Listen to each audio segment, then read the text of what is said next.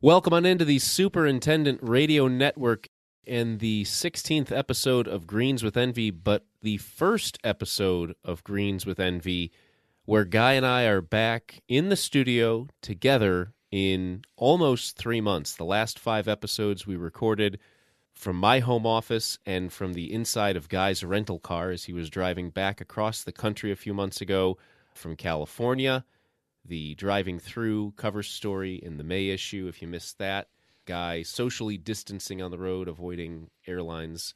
But we're back in the studio, Greens with Envy, the podcast where we talk about where we've been and what we've done. Obviously, we're in the third month of the COVID 19 pandemic and we have not had much travel, but there is a lot of news in the golf world uh, and in the golf maintenance world, Guy, to really catch up on. Before we get into any of that, how are you? What are you doing? your life hasn't changed a whole heck of a lot, but how are you holding up? No, since I've been back from California, which was in early April, I made that drive across the country. It's been normal for me. I don't have a child, so I don't have to worry about childcare. They were letting some people into our office in limited number, so I had just been coming in here and working as is. Uh, the golf courses were still open, the running trails were still open, the hiking trails were still open, the waterways were still open, and the grocery stores were still open. So, really, my life, luckily, we're very fortunate in this situation, had not changed much. So, it was business as usual. Uh, doing the things that needed to be done for golf course industry, at least from my perspective as editor. Matt, why don't you tell the listeners, though, what your life's been like the last few months and some of the, the challenges that you faced doing your, your job? Well, I mean, everything is comparative and relative, and you can only face the challenges that are placed in front of you. And, and compared to a lot of other people, I don't think that we had great challenges, my wife Carolyn and I, and our almost four year old daughter Margot, because, you know, we're both still employed, which is very strange to consider when we're both in media and we were in media in the 08 and 09 uh, recession, and, and, that was a completely different beast. Uh, we're covering industries that were affected, but not ov- incredibly overly affected in, in golf course maintenance. And my wife covers the orthopedics device industry. And our daughter is in daycare, and while that closed for about three months and it opened back up this week, we're sending her back in, in a next week uh, when by the time this airs we didn't have any remote learning challenges. We didn't have to deal with Zoom classes. Uh, we just kind of took her outside whenever she would let us because she's a tyrant and try to take her into nature and take her on walks and teach her all these things that you would like to teach your kids if you had time. It was mentally draining some days because I normally didn't start working until about noon. And by that point, I'd been with her for five or five and a half hours and was just mentally and physically exhausted. And there were days when I would get into the chair at twelve fifteen and just want to take a nap rather than record a podcast or call a superintendent or a director of agronomy. But it was a good challenge, and and obviously we're not anywhere close out of the woods yet. There's a there's a long way to go, I think nationally and, and globally.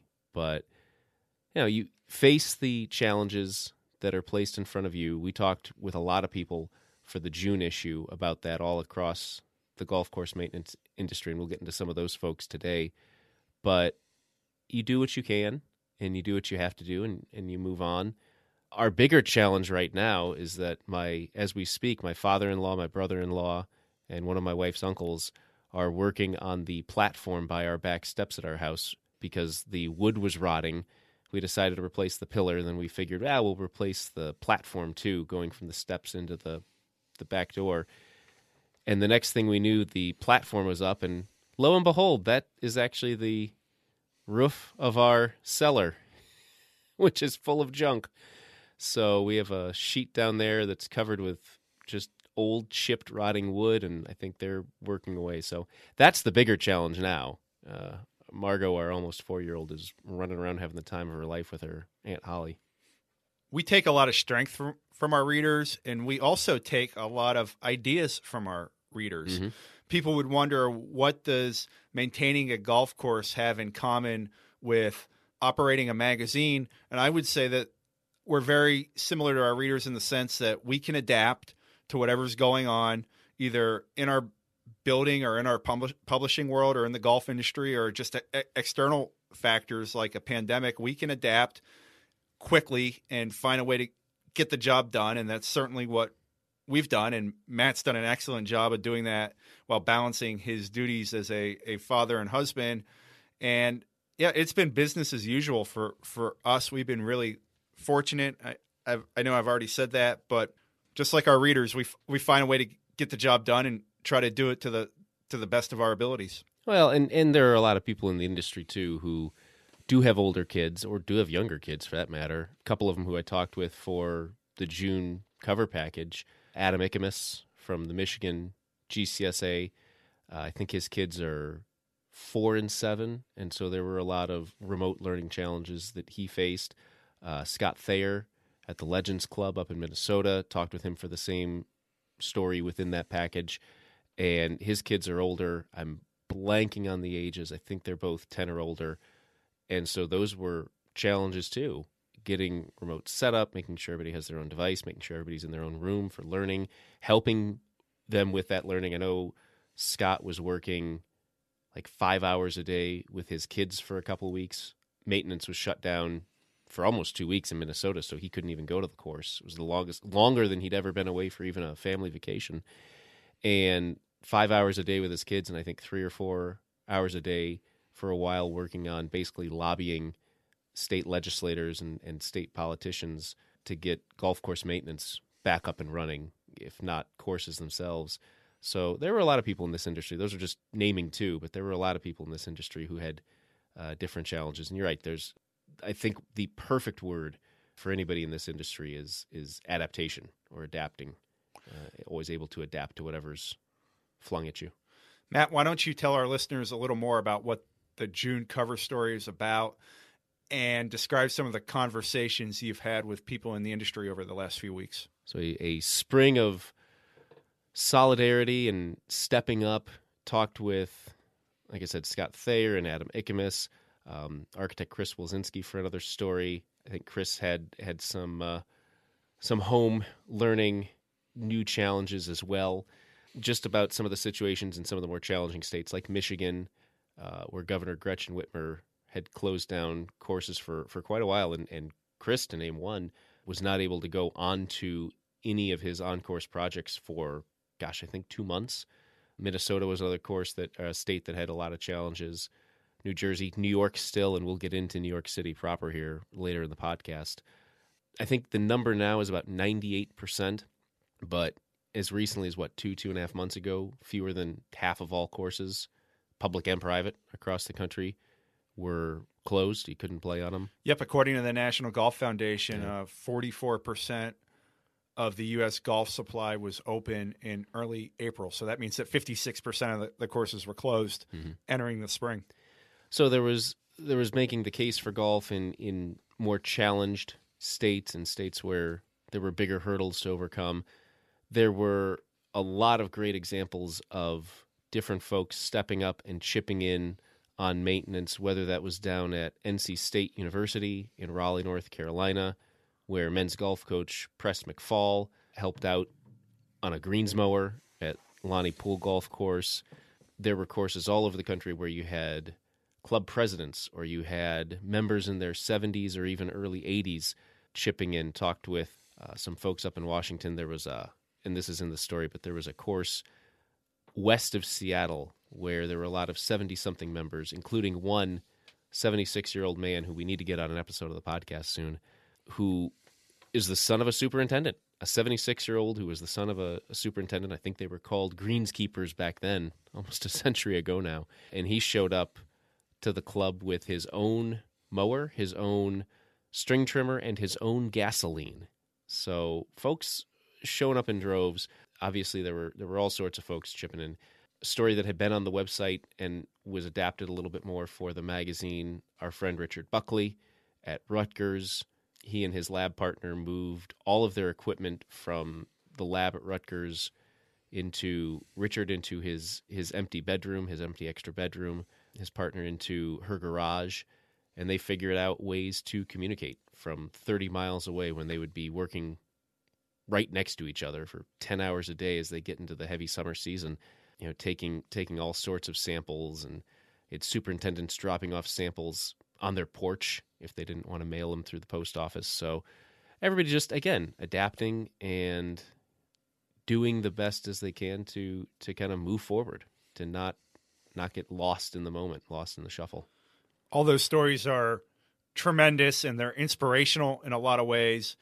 And the one with Press McPhaul, the Mhm. NC State men's golf coach, helping out Brian Green and his team at the Lonnie Poole Golf Course was in our Fast and Firm e newsletter, which comes out every Tuesday. And I was thinking about this as I read your draft, Matt. Could you imagine if Ed Orgeron hopped on a mower and helped the sports turf manager at Tiger Stadium, or Nick Saban hopped on a mower and helped the sports turf manager at Bryant Denny Stadium. Well, I don't know if what anybody what a big uh, big story would be. It just goes to show the appreciation that people have for the golf course superintendent and what he or she does. Uh, the, the golf coaches at these universities are at the facility all day. They see what goes into creating the product that their players get to play on, and that's just a great example of somebody keeping the facility viable, keeping it maintained, making sure that NC State has that terrific asset going.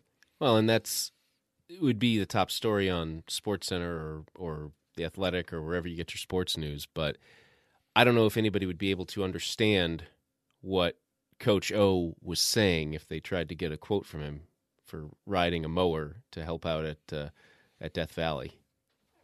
It would be awesome. It would be awesome to see that guy on a on a mower, and somehow LSU would turn that into a recruiting video to get get uh, recruits fired up about the program and get their current players even more excited about being a. I can't say it like Coach O. A tiger. Coach O will drive through the wall so you don't have to run through it. Something like that. Go I don't know. Tigers. I don't know. Anyway, Okay, so we mentioned uh, that 98% of the golf courses in the United States are open right now, mm-hmm. which brings us to the first headline we, we have here. And this is the first time on Greens with Envy where we're going to do some recap of that, the headlines that are out there affecting the golf industry. And this one comes from the, the New York Post, of all places, and it's not that sensationalistic by New York Post standards. New York City golf courses devastated by continued coronavirus shutdown. So as of June 1st, the golf courses in New York City's five boroughs, which there are 13 of them, remain closed.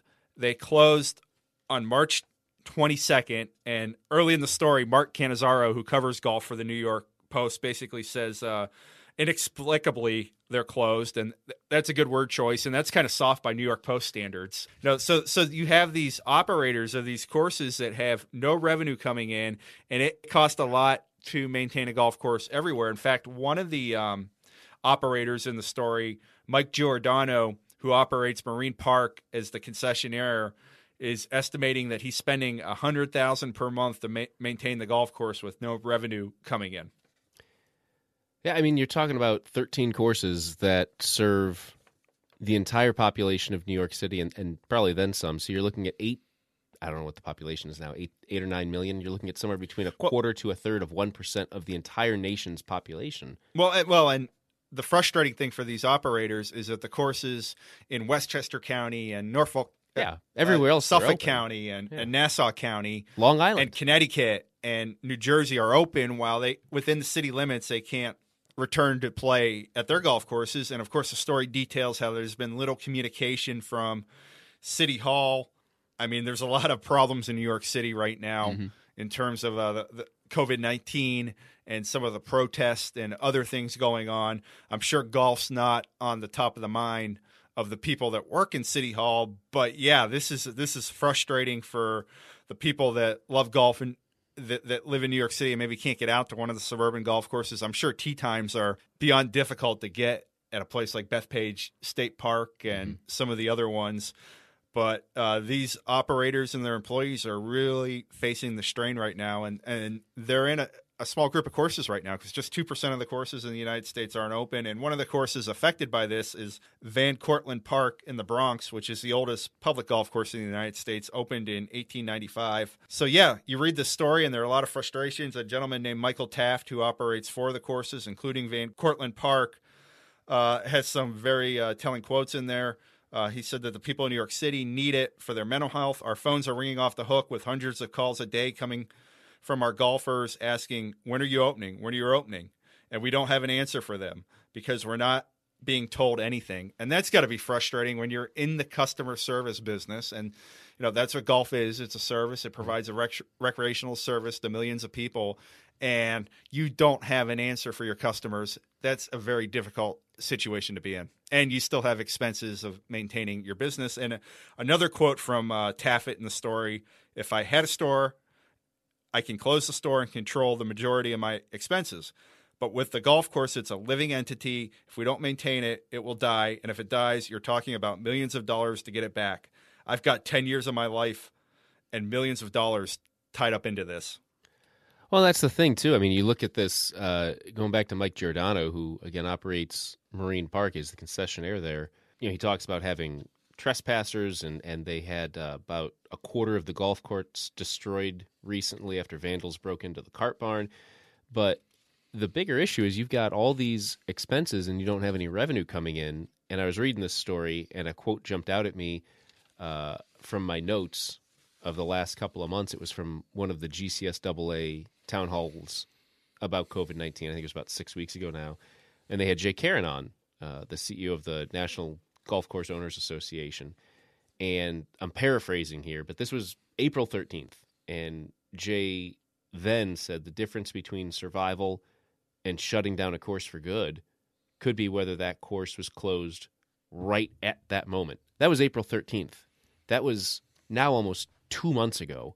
And you've got courses that are, are still closed, that are still hemorrhaging money. And I think the longer that this went on, you know, from March into April, at that point we knew that some courses would close and, and not come back. And now you get courses that are closed into June, not many, but you know, there will be courses that this is their last season or they've already had their last season. That and we've also uh, seen stories on some courses that have just punted on 2020 and yeah. plan to reopen in 2021. You know, fortunately, we haven't seen the mass number of immediate course closings that many people feared. Who knows, you know, with some of the lost revenue because of food and beverage and outings, what, what the fall may hold. But the number hasn't been alarmingly shocking yet. And a lot of these, uh, you know, I, I know here in Ohio, the city of Dayton is closing the majority of its golf supply.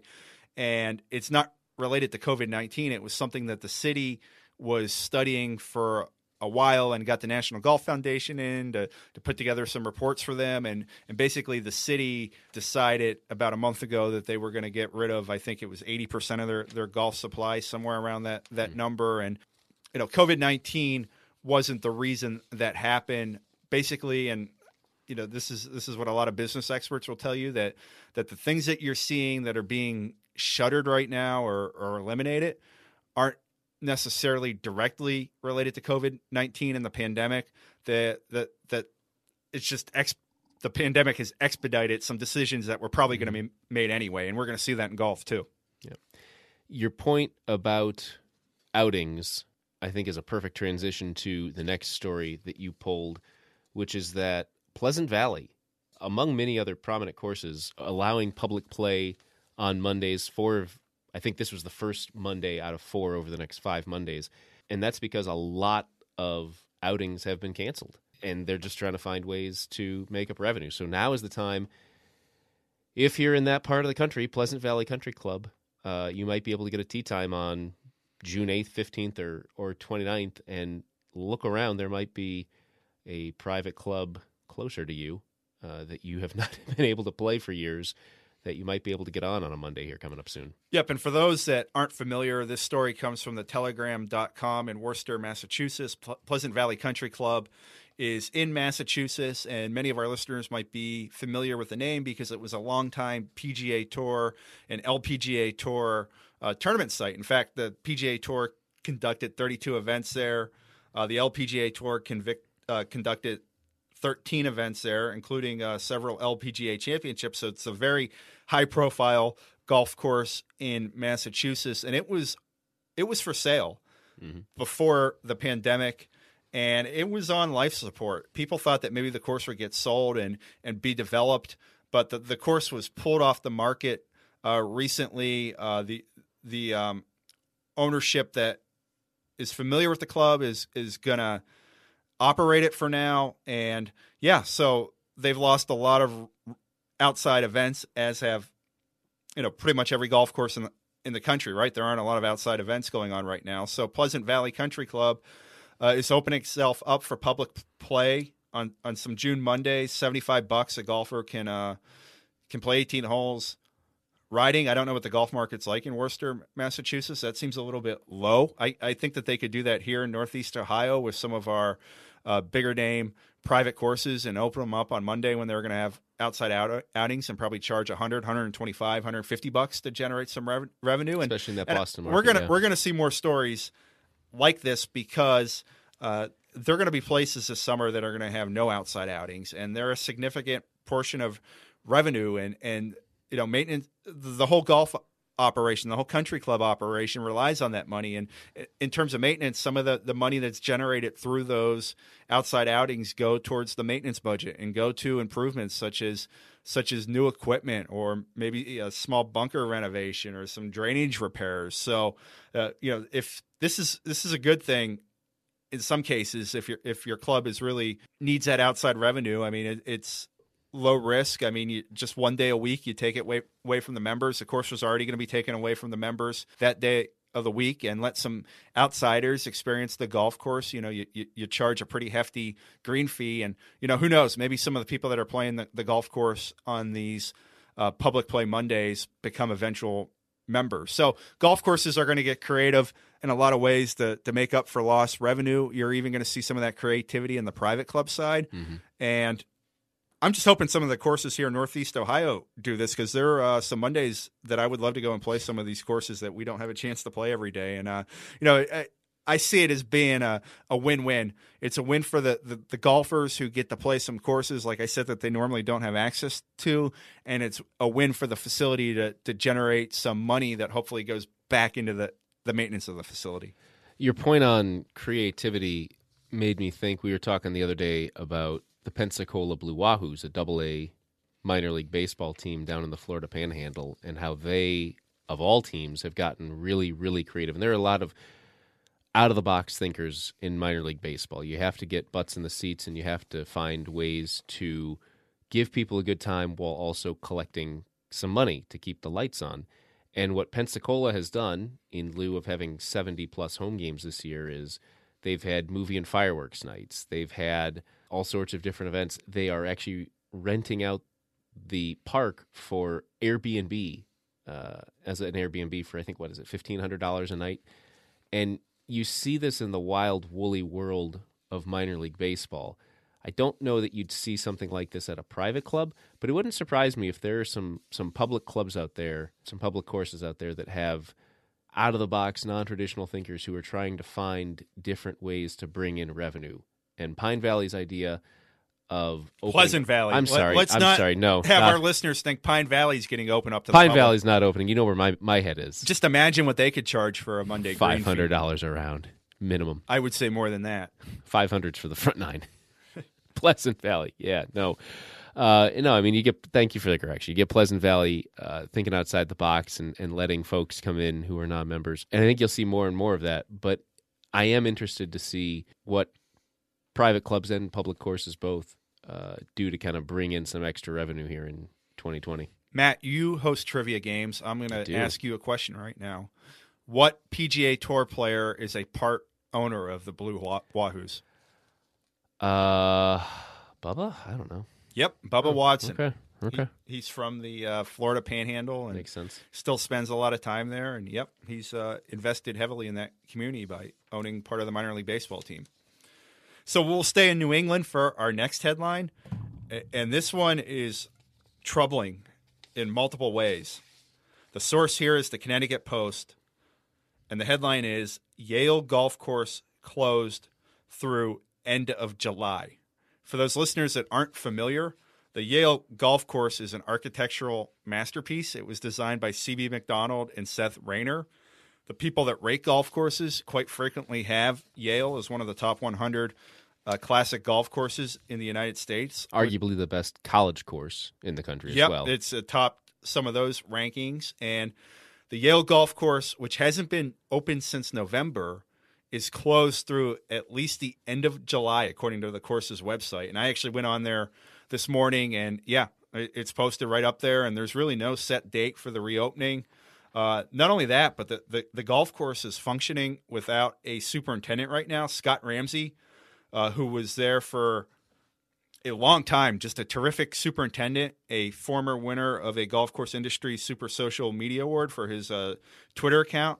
He left earlier this year to become the superintendent at Country Club of Farmington. So, you know, Scott really never had a huge budget during his time there and did terrific work to maintain some of these unique architectural feature. You know, they have a Biarritz hole and some other template holes and some really bold features that take some intricate maintenance to, to preserve. And Scott took it a lot upon himself to make sure that that was going on a limited budget. He's no longer there. And also, the uh, director of golf is leaving too. So think about this. One of the architectural masterpieces, a a golf course that's on top 100 lists, does not have a superintendent, a director of golf, or a date when it's going to reopen. What a mess. Well, and I think part of this too, and and they talked with Scott for the story uh, and uh, Scott Ramsay, and, and he says that golf course runs as a university facility, not as a golf course. So before anything else, it's intricately tied to that Ivy League institution. Quote, this is a complete and utter guess, but if the campus opens for the fall semester, I think the golf course would probably follow along. And now Scott's not there anymore, obviously. He's been gone for a couple months by now, but he was there for 17 years. He knows the ins and outs, he knows the intricacies of the situation. He can say it's a complete and utter guess, but it's a much more educated guess than anybody in the general public or even a lot of people in the golf community. And I think that is what you're looking at. That if Yale opens its campus for the fall, and that's not necessarily going to happen, we'll see. I don't think every school is going to open for the fall, but if they do, I think that course is going to reopen with it. If it doesn't open for the fall, yeah, you're probably looking at a complete punt on 2020 for for that course, uh, going from November of 19 until whenever in early 2021. Ivy League politics, man. I'm glad that my job is not tied to that. But it, here's another huge course. endowments that they're not using right now. If you thought about, if you think about it, if there weren't all the layers of bureaucracy and some of the political correctness that maybe comes along with an Ivy League school, and they just open the course up to the pu- public while students are, away and while faculty isn't coming on campus every day, and and and charged 100 to 125 bucks around to play the Yale golf course and kept it maintained and hired a superintendent and and let him or her do her do her thing and keep the course in working condition that would probably be a financial success but this isn't about finances. This is more about bureaucracy right now and and let's hope that the course reopens at some point later this summer. Let's hope they find a superintendent. Let's hope they find a director of golf. Let's hope that the university realizes that it has a treasured asset here and that you know, it would be a shame if a golf course like that, a CB Macdonald, Seth Rayner design, top 100 type golf course, deteriorated because of the situation.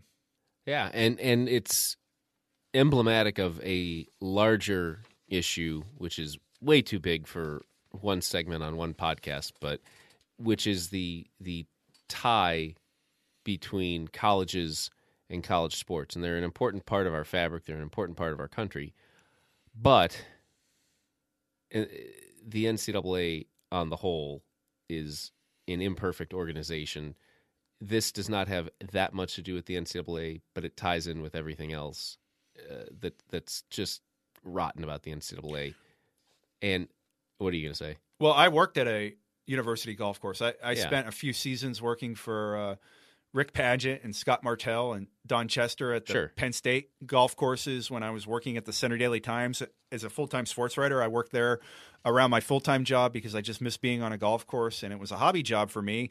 And the golf course was operated by the athletic department, right? It doesn't work as a for-profit Right. golf enterprise like the courses it, it competes against in town.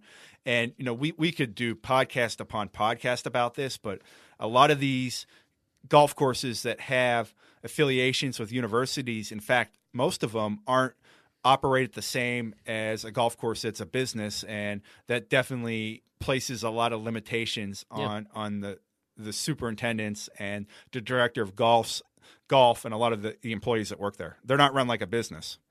again, and that ties into the NCAA as a whole. It's it's two separate arguments here, but it's you've saved me from myself on on Well, let's just hope. more of a hole. Let's hope that the Yale golf course Yeah. does not become a victim of everything that's happened in 2020. and talk itself into a circle like I just did. Up next, completely different course and one that is going to be run like a business. The new headquarters of modern golf, the Silicon Valley of golf. It sounds more like an amusement park. We're talking about PGA Frisco. This is like a mini Disney World for golf. Yet no pandemic slowing down the PGA of America and the people in Texas building this project. It's a $520 million mixed use development project that will be the new headquarters of the PGA of America. The PGA of America is moving from Palm Beach Gardens, Florida, to Frisco, Texas when this facility gets uh, completed. It'll have the, it'll have the uh, tons of buildings for the PGA of America to run their uh, staff out of, but it'll also have three golf courses two 18 hole championship caliber golf courses and a 10 hole short course. Short course alert. Yep. If, you, if you're building a new facility and not doing a short course, wh- what are you thinking? But 75 million of that 520 million is going towards golf course construction. Incredible. The East Course, which was announced as the 2027 PGA Championship site before Earth was even moved, is being designed by Gil Hanse. The West Course is being designed by Beau Welling. Our friend Roger Meyer, who a lot of people know from Valhalla Golf Club and his terrific work there, is the senior director of golf maintenance operations for the PGA of America and PGA Frisco. Boy, that is a very desirable job, and they could not have hired a better person than Roger Meyer for that. So he's been there on site every day as construction's being done. Uh, I was looking at some of the construction stats. Uh, 60 miles of drainage will be on the East Course. 30 miles of drainage will be on the, the West Course. This is just a, a gigantic Texas sized project that will have a lot of people talking. It already has a lot of people talking. I can't wait for it to be finished. Uh, yeah, it's going to host a major championship. It's supposed to open in 2022, so there's going to be a lot of time to ease into the, the growing and the agronomics. They don't really have a uh, a deadline where this is going to be rushed, which should be great for the condition of the, of the golf courses. It's probably the most exciting or one of the most followed new courses being built anywhere in the golf business. I know the Sheep Ranch just opened at Bandon Dunes recently, but this this is uh, this is very intriguing on a lot of levels. They could not have picked a better uh, head agronomist than Roger. A hundred thousand square foot putting green. They're going to have an Omni hotel there. It's going to be a public course, so any, anybody can play it. Just super super fascinating. And yeah, we just talked about the problems at Yale. Uh, th- there are no problems with the PGA of America right now and PGA Frisco. And you look at it, I mentioned Disney World a couple minutes ago. This is going to be 660 acres. Disney World is 30,000 acres, but Disneyland is only 85 acres. But you're looking at, I was curious, what would cost more, do you think, playing both courses at PGA Frisco when it opens up, or getting a two day pass to go to all the parks at Disney World? And I think it's I think it's a toss up. We obviously don't know the costs at PGA Frisco right now, but a two day park hopper pass uh, when Disney World opens back up here in phases, uh, starting after July fourth, is about three hundred dollars. That's probably going to cost about three hundred dollars with a cart to play both courses. I would imagine. It's probably pretty comparable. I would rather play PGA Frisco when it's 120 degrees in August in Frisco, Texas, and shoot 175 on 18 holes. So that would be, you know, times that by two, shoot a 350 aggregate score, then go to Disney World. I have parents who love Disney and go quite a bit, and a daughter who loves Disney and finds any excuse she can to go see her Grammy and her Gramps. And so I have been dragged to Disney. And if I never go to Disney World again, it will be too soon. Yeah, and there are a lot of things to like about this project. It's going to host a Ryder Cup too at some point. I believe maybe 2032 is maybe what I read.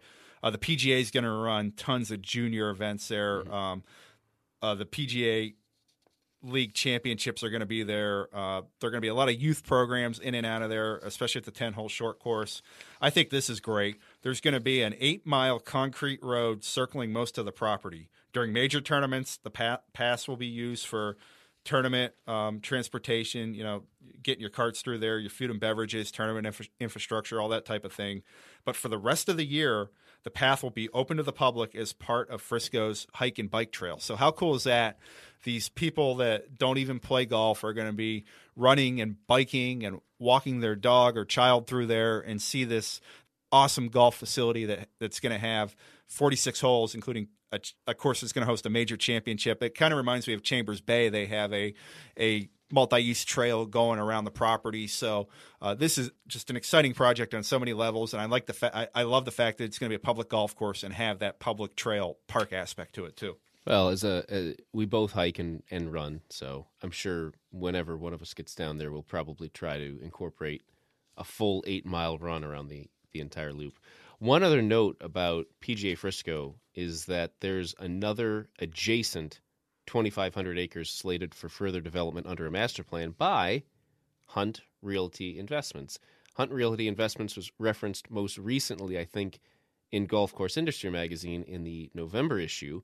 They were the group that initially funded Cornerstone Club in Colorado, which was the first of three clubs I wrote about that had been saved by either very exuberant, enthusiastic, and organized homeowners associations or new ownership.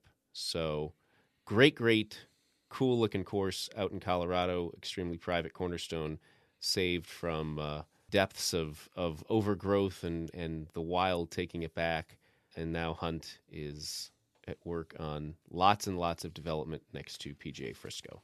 So we'll stay in the Metroplex for our next story. Uh, the PGA Tour is coming back. So by the time this podcast drops, we'll be two days away from the resumption of the PGA Tour season. They're playing the Charles Schwab Challenge at Colonial Country Club in Fort Worth, Texas. Uh, just an iconic facility, old school, very difficult golf course. Uh, Scott Ebers is the superintendent there. Uh, he maintains bent grass greens in Texas in the summer. Oh my, you got to be really good to do that at the level that the Colonial Country Club members expect. Uh, 16, I think it's it's either 16 or 14 of the world's top 20 players are going to be playing in that. It's it's it's an awesome field that'll be uh, an indication that things are slowly coming back to normal. I think seeing live golf on the Golf Channel and CBS this week. Uh, we know Scott Ebers and team will do a great job. It'll be it'll be a different feel. Uh, there are going to be a lot of logistical challenges with hosting a televised golf tournament and people coming from all over the United States to, to play in this and and support it because of everything that's happened with COVID nineteen. So it's going to be fascinating to see what happens. And then uh, some more PGA Tour news that affects agronomy. Muirfield Village here in Ohio is going to be hosting back to back PGA Tour tournaments in July, and July is a it's stifling in Columbus, Ohio, in July. So Chad Mark and team uh, really have a daunting task. They're going to host what would have been the John Deere Classic, which got moved out of state because Illinois has been slow to get things back, and they're going to host a, that tournament. Uh, Workday has stepped up to sponsor it. They're going to have a 156 player field, and then a week after that, they're going to host the Memorial Tournament, which, which is an invitation on 120 players. So, you know, the only thing I can think of that's comparable is when the Pinehurst team hosts the the men's and women's U.S. Opens in back to back weeks in June of 2014, which was my first year at Golf Course Industry, and and Bob Farren and Kevin Robinson and John Jeffries and everyone associated with Pinehurst did a tremendous job with that. Uh, this is this is a daunting challenge for Chad Mark. You know, fortunately, Muirfield Village has a lot of resources that they're able to mobilize quickly, and also Muirfield Village is going to be going through a major Jack Nicklaus led renovation, so that that starts this summer too. So you're going to hear Muirfield Village a lot in the headlines, and you know, Chad Mark is actually profiled in a story in our June issue done by our outstanding contributor Lee Carr. She wrote about how taking a coach approach can really help you with leading a golf course maintenance team. And Chad Mark was one of the the agronomists she interviewed for the story. Chad Mark is a former high school basketball coach. So she talked to Chad, she talked to Ken Nice at Bandon Dunes, who's a former high school basketball coach, and she also spoke with Craig Callahan, who's a ski coach in Colorado. So kind of circling back to the beginning when we talked about your cover story for the June issue, we're going we also have this fabulous story about lessons from coaching that can help uh, superintendents and assistant superintendents lead their teams. You mentioned a minute ago the 2014 efforts at Pinehurst on number two when they hosted the U.S. Women's Open and the U.S. Open in consecutive weeks. That was the most recent instance pro golf tournaments were held on the same course in consecutive weeks, for the record. That has not happened in the almost six years since then. Yeah, it's a it's a daunting challenge. I'm sure. You know, I wouldn't be surprised if Chad Mark has placed a phone call to, to Bob Farren and the team at Pinehurst and uh, asked them, you know, how, how do we handle this situation? But yeah. but they'll figure it out. Like, it's a talented team. There are a lot of resources yeah. at Muirfield Village. Uh, it's going to be interesting to, to, to see how that course plays from one week to the next. You know, usually the Memorial Tournament is that that first week of June, so it's a bit of a later date and uh, I suspect that it'll be fabulously conditioned. I mean, I've been fortunate in my six years here. I've stepped on some tremendously maintained golf courses, and we'll never rank them or compare them. But it would be very, very, very, very hard to see a golf course that's in better condition than Muirfield Village is on a day to day basis. Four varies. That's high praise. Yep. Before we get going, that's the last headline. But before we get going, I shared a little bit about my personal life. Guy, you've got a little news as well. You are a workaholic. You tend to be in the office. I don't know when you get in here because I'm just good at faking it. Okay, you're normally in here by the time I get in in the morning, even when we're not in a pandemic. Uh, and you usually stay in the office most days until at least 5.30 usually closer to 6 if not later but you've been heading out a little early about 4:30 on Wednesday afternoons. And I'm not 100% sure what you're doing on Wednesday afternoons. Well, we'll probably talk more about this as the summer progresses. Uh-huh. But with us not traveling as much, at least here in the short term, and being closer to home, I did something that I've wanted to do for years. I joined a golf league, Matt. It's Wednesday night. Uh, it's with a group of friends that I went to Myrtle Beach with last year, and we were planning to go this year, and that that trip got wiped out in April. And it's been an absolute blast. And we'll talk more about this on a later Greens with Envy because there there are some tremendous traditions that are going on. Now you don't have to mention his name because we don't want to drag the innocent through the mud, but I am interested to hear you and your playing partner this past week, this last Wednesday, were the top two players in the league in terms of handicap. Basically, the one and two ranked players in this league. And you lost by a stroke under some, shall we say, interesting conditions. What happened? He had some beer in the cart, I understand. We don't need to go too much into this, but it was basically like Phil Mickelson and Henrik Stenson at Troon a few years ago. It was one of those duels, Matt. Uh huh. And nobody cares what I shot because they're here for our readers. I don't care what you shot. I love the story.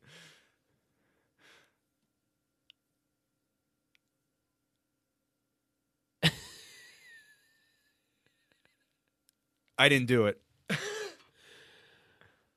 As I understand, beer got spilled on you. It wasn't my beer. It yeah, wasn't my, your beer. I'm my playing partner dropped a can of beer and exploded all over our golf cart. Like if the people working at golf courses don't have enough trouble sanitizing carts and getting them ready for a, a quick turnaround, that happens. It was a total accident. Uh, it was Miller Lite. It was it, it happened. I believe on these are nine hole rounds. I believe it happened on the seventh hole, and it it smelled the rest of the round, and I'm sure that the staff at the golf course that we played at uh, sanitized it and disinfected it right away. But yeah, that's the last thing anyone needs at a working at a golf course right now is beer being accidentally spilled in the cart. But that stench of Miller Lite, it got into your head, and I feel like this is almost some unintentional gamesmanship that he was able to just mess with you with two holes remaining and, and throw you off your game, and he winds up winning by a stroke. Well, I did miss an eight foot par putt on the eighth hole, and then a six foot birdie putt on, on the ninth hole. I, I'm blaming the Miller Lite. I would never blame the superintendent or the golf course maintenance crew No, of course not. for a missed putt, The Miller Lite, though. but would I blame beer? Mm-hmm. Nah, I'm still going to take accountability and blame myself. Oh, it's good to be back recording this in the studio. This was fun, and uh, hope you guys are, are out there having a little more fun. I know we're three months into this, and this is going to be a very different season for a lot of people, a lot of clubs, both public and private, daily fee courses. But you know what? As I said at the top of the episode, you can only handle and hurdle the challenges in front of you you can have empathy and understanding for other people's challenges, but you yourself can only handle the challenges that you have to hurdle that are placed in front of you. So do your best and have a wonderful season. I'll be back next week with a new episode of Off the Course, the podcast about literally anything not having to do with golf. Have a great, great conversation with the superintendent lined up for that one. I think you guys should have fun with that one. Be back in two weeks with the next episode of Beyond the Page, going a little deeper into the stories from our June issue. A little bit on the cover. Uh, one of our columnists talking about it is your time to shine, and maybe a little uh, Caddyshack talk as we near the 40th anniversary of that movie. And in three weeks, Guy will be back with episode number 48 of Tartan Talks, four full years of conversations with golf course architects. Until then, he is Guy Cipriano, the new editor in chief of Golf Course Industry Magazine. I'm Matt LaWell, managing editor of GCI. Thanks so much for listening. We'll catch you soon again on the Superintendent Radio Network.